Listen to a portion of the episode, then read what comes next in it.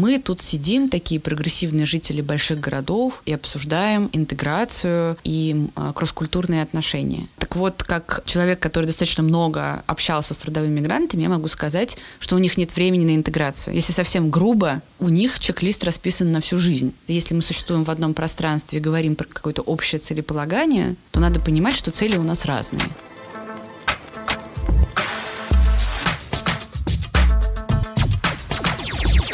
Это Ян Потарский и рубрика «Стрелка Мак» для «Стрелка Подкаст».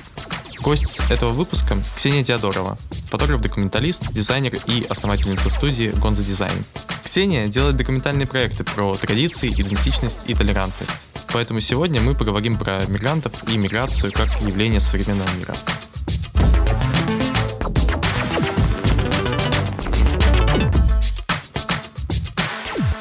Вообще, я позвал тебя сегодня на стрелку, чтобы мы поговорили с тобой о мигрантах и миграции.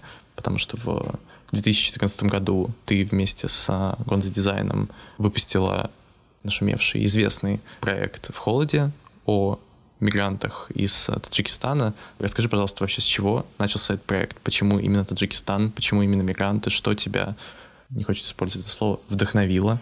Возможно, дало толчок к тому, что ты решил, что тебе нужно поехать туда, узнать, как они живут, что это вообще такое. Скажи об этом.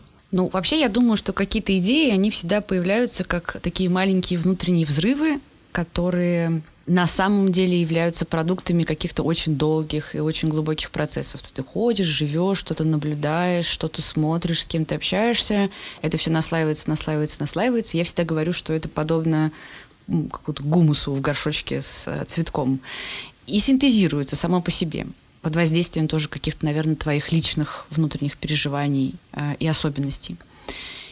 И тогда, когда начинался этот проект в 2013 году, э, вот у меня случилось такое яркое наблюдение, что мне показалось, что степень э, некой грубости и некой хрупкости в отношениях между местными жителями в частности, тогда это было Санкт-Петербурга, ну, в Москве, понятно, еще более это было усугубленно, и мигрантами из Центральной Азии какой-то был такой накал. Ну, то есть как чувствовалось, что куда бы ты ни пришел, если там, ты сел в маршрутку или ты стоишь на кассе в магазине, там, где получается столкновение, какое-то общение мигранта из Центральной Азии и местного жителя, как будто бы есть э, какое-то по умолчанию напряжение.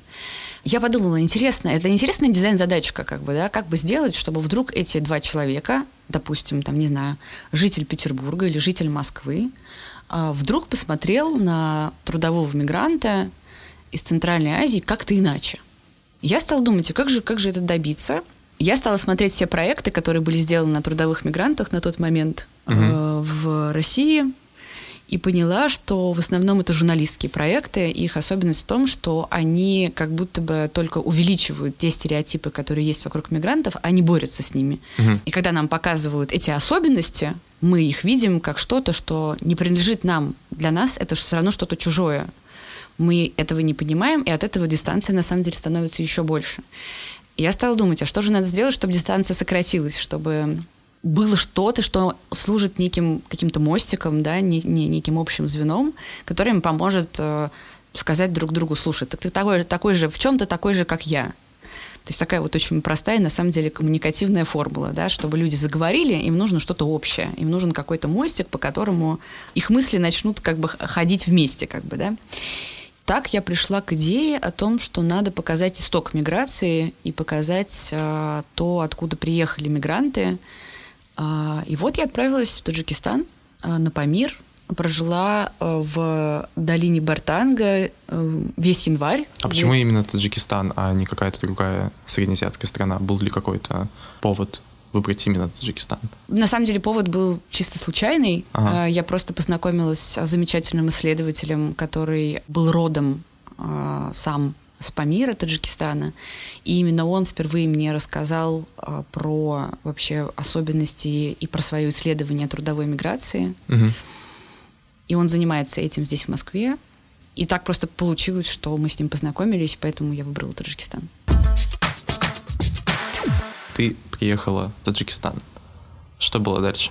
Я приехала в Таджикистан, и мы сели в такой каршеринг вот, и отправились из Душамбе в долину Бартанга, 15 часов. Там не ходят автобусы, ага. Э, нет общественного транспорта, и люди для того, чтобы уехать из Душамбе в ту горную долину, долину Бартанга, скидываются по, тогда это было, по-моему, по 100 долларов или что-то такое, все так укомплектовываются тесно в, в один внедорожник и едут 15 часов до долины. И мы приехали туда, и дальше э, с моим местным проводником и помощником, который спонтанно в дороге стал таковым, потому что изначально он должен был меня привести, оставить там на месяц, а потом забрать.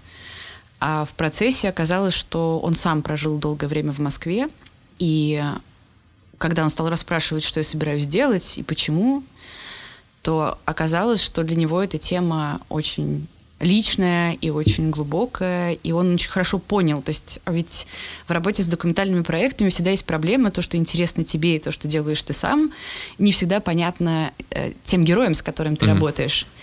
А ему было очень понятно.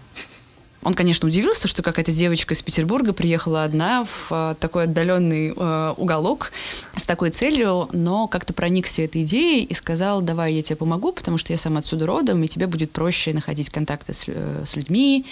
Э, и более того, на Памире далеко не все говорят по-русски.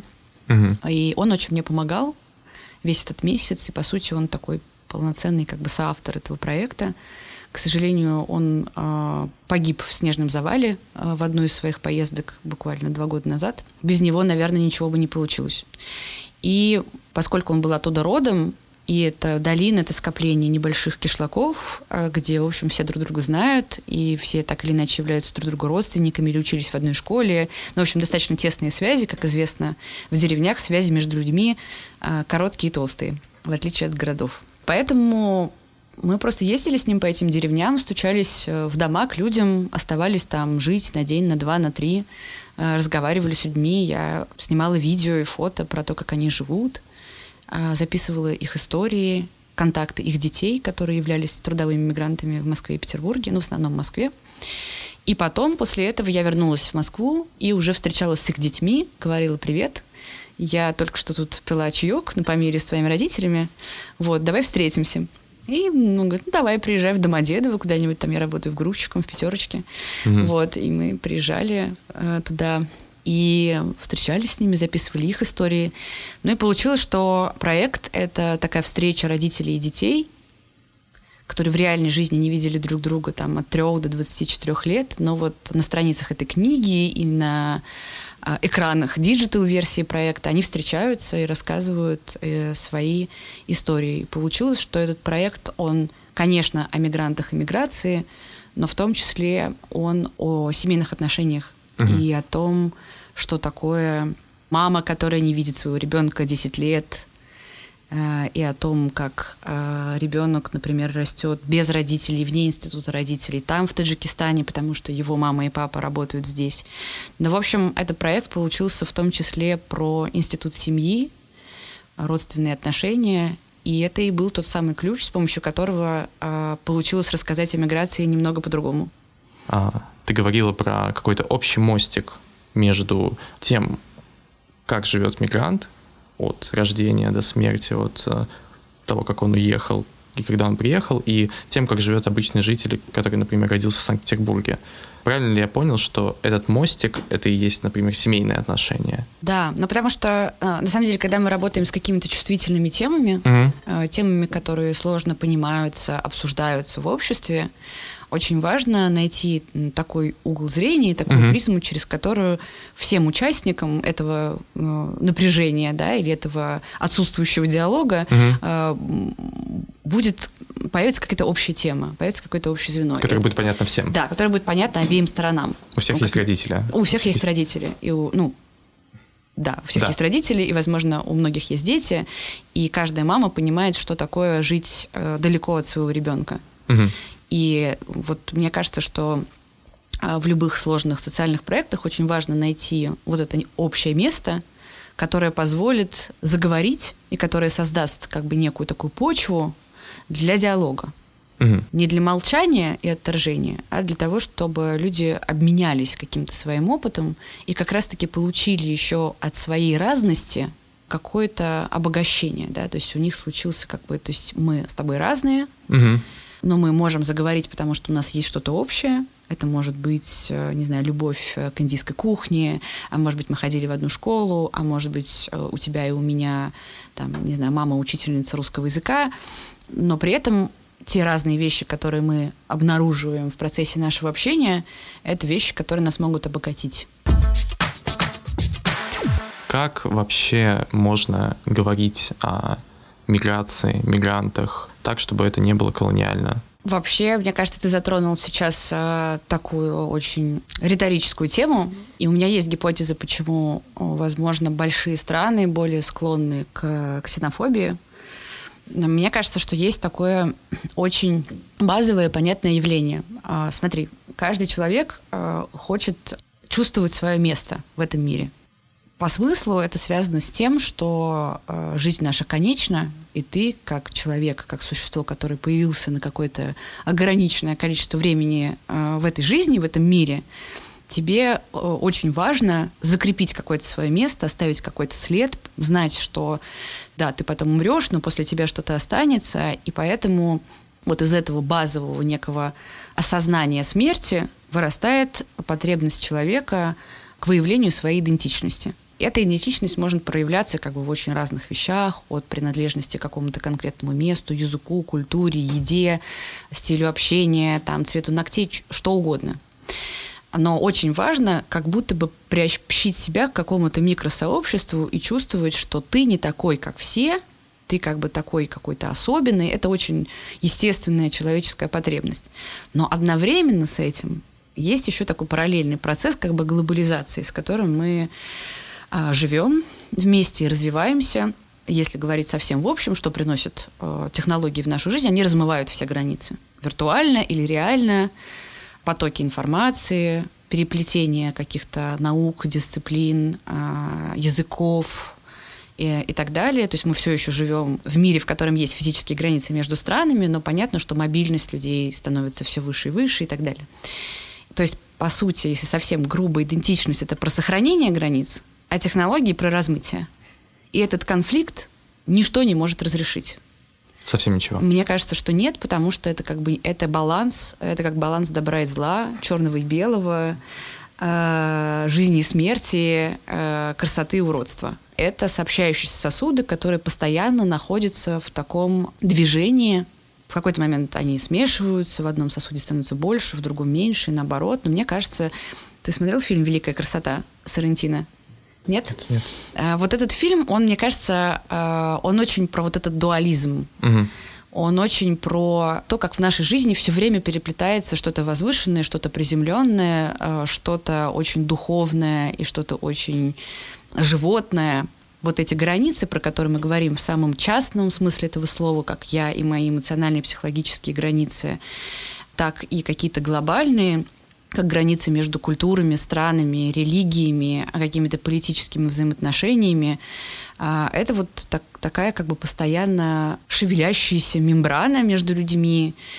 И ответа на вопрос, что нужно сделать, какое правильное, как бы, да, правильное решение Мгм. для того, чтобы не было в этом а, некой колониальности, о которой ты говоришь, какого-то имперского подхода, привилегированного м, по каким-то причинам положения людей, я этого ответа не знаю. Мгм. Возможно, я просто слишком глупа, но я его не вижу. Я много думала об этом, я не вижу. То есть мне кажется, что единственный, как мне кажется, подход э, и инструмент в будущем говорить о пользе многокультурности и разнообразия, это в том, что мы, развивая некие технологии и разные как бы, какие-то общественные процессы, мы можем по-разному синтезировать и использовать э, разность этих культур. Да? Мгм. То есть когда мы, видя, что другой человек своей разностью дает нам не повод для разобщенности, а повод для какой-то трансформации и использования этого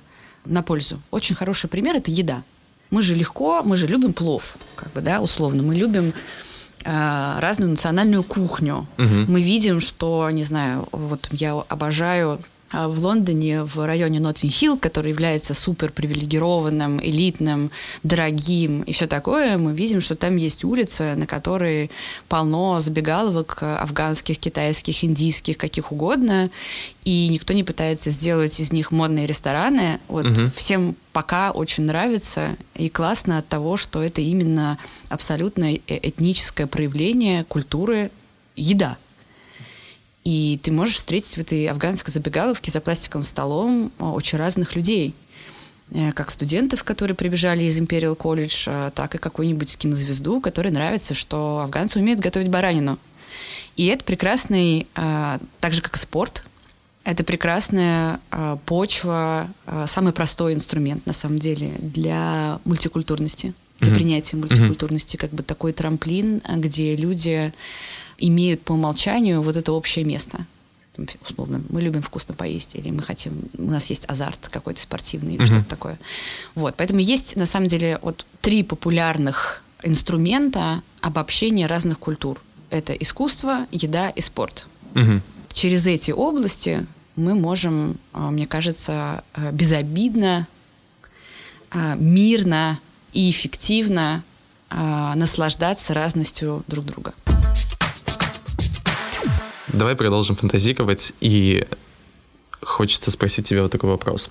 Вот есть понятие мигрант, то есть оно с нами, в принципе, как бы ну, с появлением каких-то четких границ между а, странами Европы, между странами Азии, то есть примерно там 17-17 век. При этом у нас есть какие-то понятия о великих миграциях, когда народы просто кочевали, это а, сопровождало нашу историю там с самых древних времен.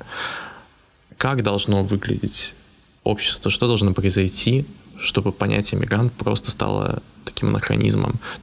Ты так спрашиваешь меня, как будто бы я как будто бы я эксперт по будущему. Мне, мне нравится, что дизайн позволяет э, ча- чаще фантазировать, чем э, какие-то более устойчивые в практиках э, дисциплины. Ну, надо разобраться, для того, чтобы вообще отвечать на какие-то сложные вопросы, надо разобраться с определением слов. Что давай, такое, давай начнем, что да, такое вот. миграция вообще? Вот нас попросили перевести телефон в авиарежим, но можно было бы сейчас зайти в Википедию и посмотреть. Вот давай зачитаем, давай, что такое да, миграция. Давай мы откроем. Да, потому что ну, сразу понятно становится ведь, что... Очень смешно, на Википедии нет просто миграции, есть миграция населения.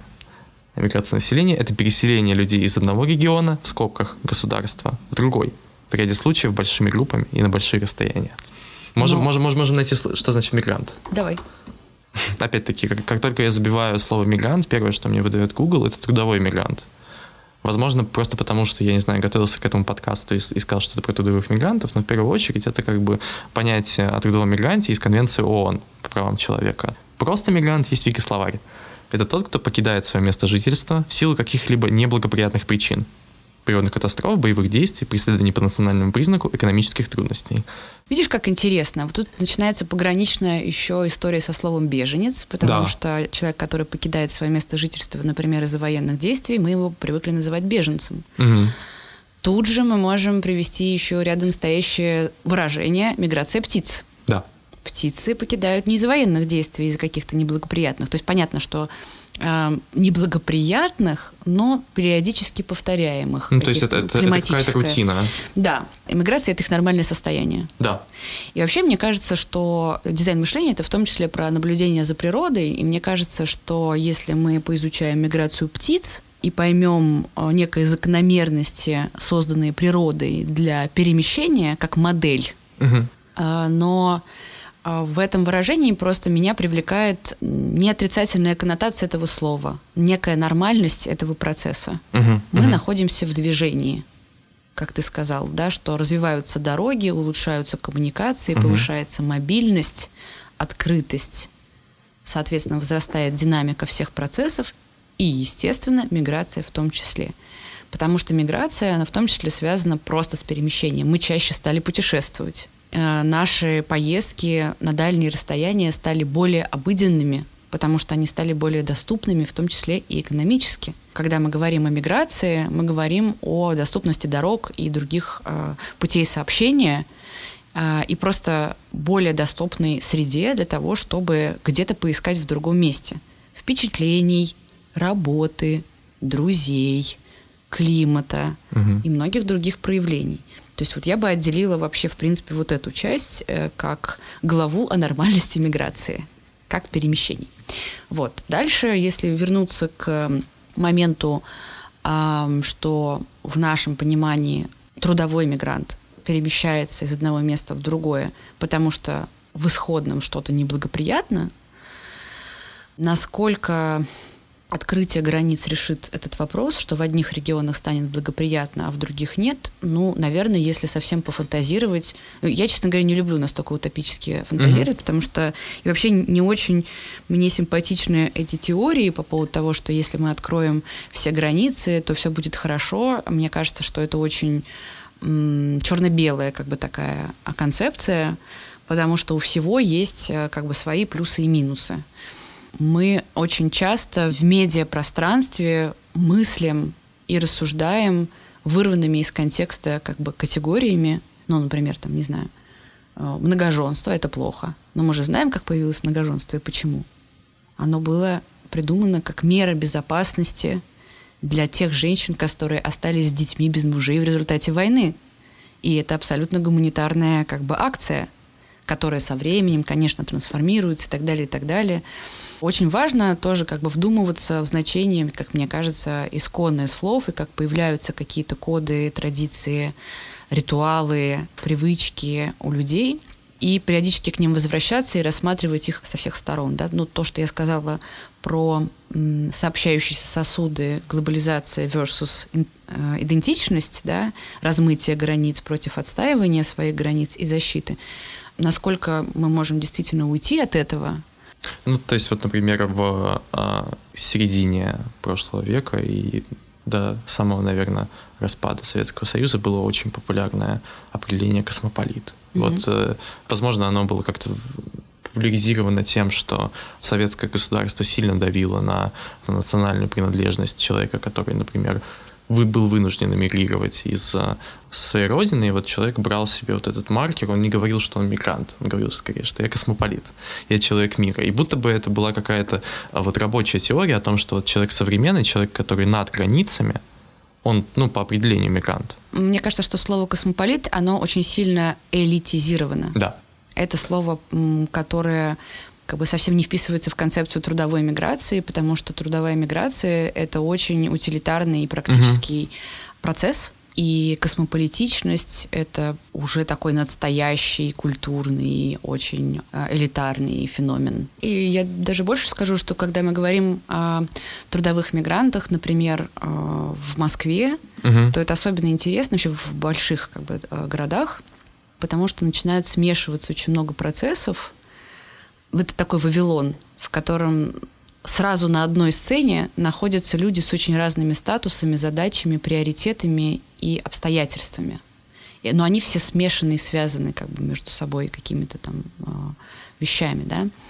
И, кстати, вот есть такой замечательный э, фильм «Айка» э, Сергея mm-hmm. Дворцевого, который, как мне кажется, как раз обнажает абсолютно все аспекты трудовой миграции, которые мы вообще могли бы предположить. Условно, там, менее чем за два часа ты можешь э, впитать в себя э, все слои бытия трудового мигранта, и в том числе там есть эпизод э, такой ветеринарной клиники, куда Понятно, что достаточно состоятельные и успешные люди приносят своих домашних животных, чтобы э, им как-то там помогли. И при этом там есть женщина, которая убирает, э, она трудовой мигрант. Угу. И она буквально вот об руку касается каждый день этой совершенно другой жизни, и как, насколько они, вот в математике есть такое понятие, перекрещивающиеся прямые. Угу. Не пересекающиеся, то есть у них нет общих точек, но они находятся в одном пространстве. И вот мне кажется, что это тоже очень интересный э, феномен такого расслаивания разных сценариев э, жизни и целеполагания в одном пространстве города. Угу. Это как если представить себе книгу с десятью вариантами прочтения ну, как Хазарский словарь, например, да, ага. Павичева, там есть два сценария прочтения, или у Картасара «Игра в классике» тоже, да, ты можешь читать страницу за страницей, а можешь приходить к тому номеру главы, который тебе автор Гипертекст. намекает, да, в конце предыдущей. И вот здесь то же самое. Есть большой город, такая огромная сцена, огромный театр, где как будто бы у каждого есть э, какой-то свой листик со сценарием. Мгм. И каждый в одном пространстве играет. Это такое получается такая безумная какофония. Но в этой какофонии есть красота и многообразие. Мне правда кажется, что если все границы сотрутся между сообществами внутри города или между странами и культурами в мире, то мы потеряем какую-то очень великую красоту. Надо понимать, что огромный процент трудовых мигрантов, в частности из Центральной Азии, коль скоро мы говорим про них, находится вне правового пространства и вообще вне, они как бы как такие люди-невидимки. И для того, чтобы они стали как минимум осязаемы и видимы, они должны быть легализованы. Не в том только смысле, что у них должны быть соответствующие бумажки, право на работу и так далее. Все мы понимаем, что очень многие эти документы нелегальные, и вообще это просто гигантская инфраструктура, Который очень причем, сложных. причем тянется еще с советских времен. Конечно. И она питает себя, и она Такой монстр, экономически это оправдана. Мигрант находится и физически, и морально вне некого осязаемого правового поля. Но когда я говорю правового, я имею в виду не только чисто юридически, а вообще как некий человек, который живет на определенной территории, он знает о каких-то своих правах, возможностях, он как-то связан с этим местом. Он способен вступать в отношения. Да, абсолютно. Я не могу сказать, что этого нет, но Мгм. для многих, очень многих мигрантов этого нет. И тогда мы затрагиваем вопрос интеграции мигрантов, о котором, мне кажется, просто безумное количество каких-то разговоров, предложений, проектов, э, фестивалей плова и так далее. Вот. Но, честно говоря, не очень много качественных и глубоких инициатив, которые бы в долгосрочной перспективе действительно занимались бы вопросом интеграции трудовых мигрантов. И у этого, конечно, тоже есть другая сторона. Когда вы спросите, нужно ли это трудовым мигрантам, что они вам ответят. Потому что многие из них, да, действительно хотят, например, оставаться в Москве, строить свою семью, они хотят, чтобы их дети получали образование. И если мы посмотрим на мигрантов в каких-то там вторых и третьих поколениях, то зачастую это люди, которые уже вовсе не вписываются в привычный для нас портрет трудового мигранта. Это может быть человек, который, не знаю, вот мама моя недавно там ходила на прием к специалисту, а специалист оказался, там, не знаю, человеком, которого мы могли называть трудовым мигрантом, и вовсе на самом деле он как бы уже им не является, потому что он высококвалифицированный специалист, которому она доверяет, и он э, ей может помочь и оказать какую-то экспертную поддержку и помощь. Но мы сейчас говорим, наверное, о другой стороне, более проблемной. Так вот, как человек, который достаточно много э, общался с трудовыми мигрантами, я могу сказать, что у них нет времени на интеграцию. Если совсем грубо, если совсем так вот плоско, они заняты другими делами. Ну, правда. Они работают, вот говорят, что там работают по 12 часов, по 15 на трех работах, ведь это как бы их выбор, потому что у них есть цель определенная, да, и здесь можно прийти к очень важному еще культурному феномену, о котором я недавно как раз размышляла, про мотивацию трудовых мигрантов и что ими движет. А мы тут сидим, такие прогрессивные жители больших городов, и обсуждаем а, интеграцию и а, кросс-культурные отношения. Но мы делаем это, исходя из своей системы отчетов того общества, в котором мы живем, и той культуры, в которой мы работаем и развиваемся. А все-таки трудовые мигранты, которые приехали сравнительно недавно, они живут и очень сильно привязаны к той системе ценностей, приоритетов в обществе, которые связаны с их культурой. И это совершенно другая система ценностей, приоритетов и сценариев жизни, а значит, другая система мотивации. Это, собственно, такой вот э, чек-лист, как бы чего ты делаешь, куда ты идешь, на что ты тратишь время, почему ты там делаешь тот или иной выбор. Если ты спросишь трудового мигранта, вот э, что ты сейчас хочешь сделать, подружиться э, с культурой какого-то, с местного сообщества района города Москвы, в котором ты живешь, не знаю, как-то пообщаться с местными жителями, э, что-то с ними вместе сделать э, и так далее, или ты хочешь пойти еще поработать, или пойти лучше поспать пару часов, то, конечно, он выберет первое. Mm-hmm. Но почему, ой, второе. Но почему он выберет второе? Это тоже важно. Почему у них настолько развито и что вообще дает им силы для этого, да? Я тоже много думала об этом, потому что Центральная Азия — это территория очень другой ментальной культуры, в, то, в том числе э, в смысле семейных отношений. Угу. Условно там от тебя или от меня, возможно, э, там родители, да, или семья не ожидают э, каких-то конкретных действий в конкретные промежутки времени. Ну, то есть понятно, что от нас ждали, что мы после школы поступим в университет, и если не поступим, то это считалось так себе.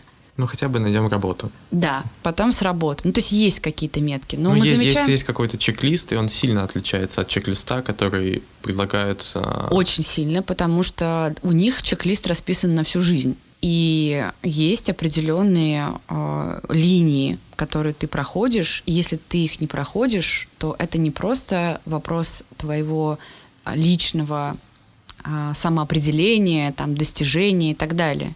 Это вопрос э, чести твоей семьи, а честь твоей семьи – это вопрос э, взаимоотношений с соседями, э, с соседями соседей, района, региона и так далее. Угу. И э, все-таки мы можем говорить о том, что общество гораздо более связанное. Почему есть, э, в принципе, в восточной культуре, мусульманской культуре понятие коллективный стыд или коллективная совесть? это понятие, которое очень тесно завязано на связях угу. между людьми, сообществами. Они все переплетены а, вот этой огромной сетью неких значений, ритуалов, смыслов. И это то, что делает их культуру прекрасной, потому что в этом есть очень великая сила в том числе, угу. которой нет у нас, потому что у нас никто никому ничего не должен, все такие свободные, а, все вообще никто не знает, в чем, что такое русская культура, что такое русская культура что такое э, твоя идентичность, где мои корни. Вот на эти вопросы как бы ответа нет, да. И это другая какая-то сторона, она тоже по-своему замечательна. Но просто если мы существуем в одном пространстве и говорим про какие, какое-то общее целеполагание, то надо понимать, что цели у нас разные. И фрагментируются они, соответственно, на разные задачи. Поэтому, когда мы говорим интегра- об интеграции, мы должны не забывать, кому она нужна и, и зачем. С вами была рубрика «Стрелка Маг» для «Стрелка Подкаст». Делитесь этим выпуском с друзьями, подписывайтесь на нас в соцсетях и ставьте оценки в Apple подкастах. Пока!